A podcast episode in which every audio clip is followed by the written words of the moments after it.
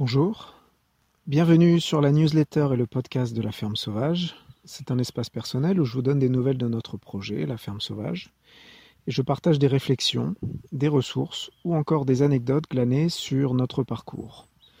J'ai un objectif, c'est notamment d'enrichir euh, ma relation à la nature et au sauvage et de vous aider à faire de même. Aujourd'hui, euh, par rapport aux autres billets, vous allez dire que je, enfin, vous allez sûrement vous dire que je m'éloigne encore plus du sujet de, de la création de cette ferme en, libre évolution, mais ça fait partie des, des, références, des inspirations euh, qui, qui nous guident et qui, qui ouvrent les possibles dans, dans, dans le projet et puis qui nous inspire et qu'on trouve, euh, enfin que je trouve en tout cas en l'occurrence euh, pour, pour celle-là, euh, très très très intéressante et assez assez rigolote d'une certaine manière. J'ai fait une petite pause pour laisser passer un tracteur. donc en fait c'est une autre anecdote, donc une vidéo que je vous partagerai en, dans le lien et dont, dont, dont j'en dirai un petit peu plus à la fin de, de cette note vocale. Euh, c'est issu de la lecture d'un livre de Baptiste Morisot qui s'appelle Sur la piste animale. Je vous mettrai la référence. Et c'est un livre vraiment très sympa, euh, très intéressant. Alors, c'est un livre de philosophie, mais il y a beaucoup d'exemples très pratiques. Euh, donc, il y a des parties un petit peu plus conceptuelles.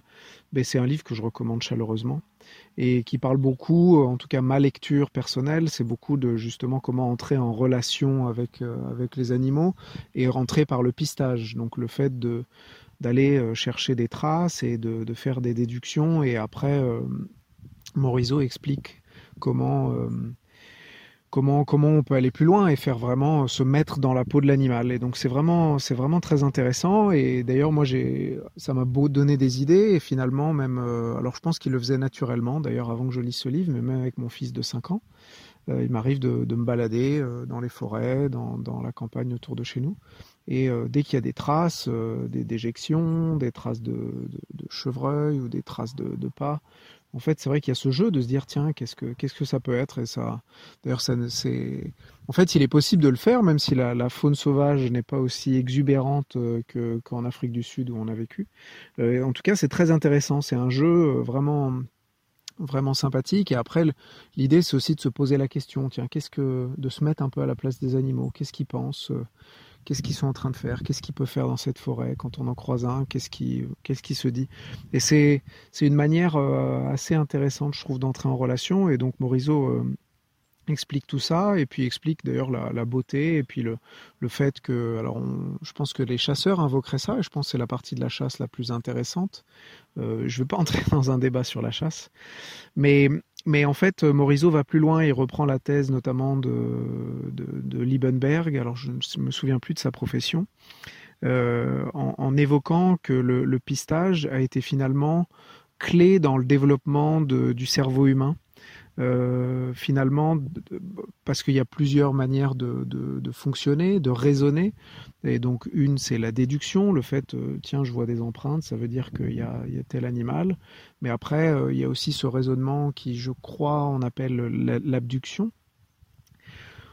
Où, finalement on fait des hypothèses et par la recherche empirique de, traces, on valide ou invalide cette hypothèse. Et donc ça, ça, fait partie des choses qu'on a retrouvées dans le pistage, qui, selon Morisot, qui reprend les thèses de Liebenberg, je crois qu'il va un petit peu plus loin, seraient finalement les prémices du raisonnement scientifique, où on a cette, euh, on fait des hypothèses et on essaie de, tester, euh, de tester ensuite euh, la, est-ce qu'elles sont bonnes ou pas. Et, et, donc dans, dans la vidéo que je vais partager, en fait, on voit des pisteurs, donc des bushmen namibiens, qui, qui, sont parmi les derniers peuples à, chasser, euh, à chasser euh, sans, sans armes à feu, à pied.